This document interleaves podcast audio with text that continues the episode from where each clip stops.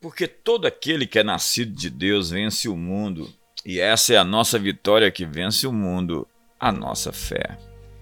1 João capítulo 5, verso 4. Existem duas realidades que se apresentam diante de nós. A que vemos com os nossos olhos e a que enxergamos com a nossa fé. Todos os dias nós temos que fazer a escolha de crer nas circunstâncias ou crer nas promessas. O exercício de fé, por vezes, é fechar seus olhos para o visível e ter uma visão do que foi prometido. A fé vem pelo ouvir e se manifesta no falar. De fato, a fé é expressa pela palavra que sai da nossa boca, como está escrito, tendo, porém, o mesmo espírito da fé, como está escrito, eu criei, por isso é que falei. Também nós cremos e por isso também falamos. Sua fé é do tamanho das suas palavras.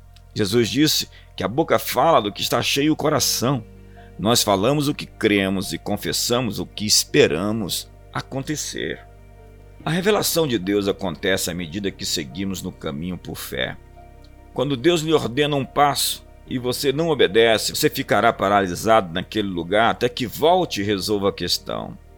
Sua fé sempre será provada exigindo um passo adiante. A fé sem obras é morta. Fé e ação são inseparáveis. Portanto, dê um passo para o seu milagre.